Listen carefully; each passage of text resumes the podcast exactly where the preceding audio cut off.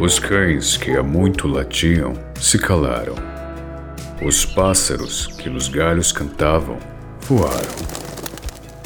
O silêncio parece que os convidou a fugir.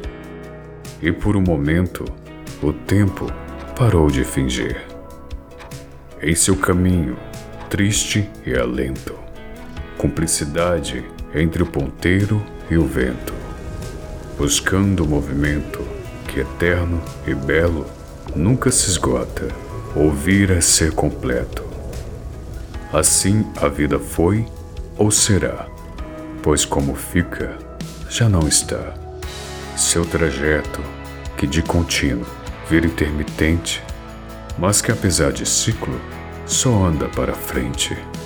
Os cães sempre voltam a latir, os pássaros a cantar, e o tempo a fingir que chegará a algum lugar.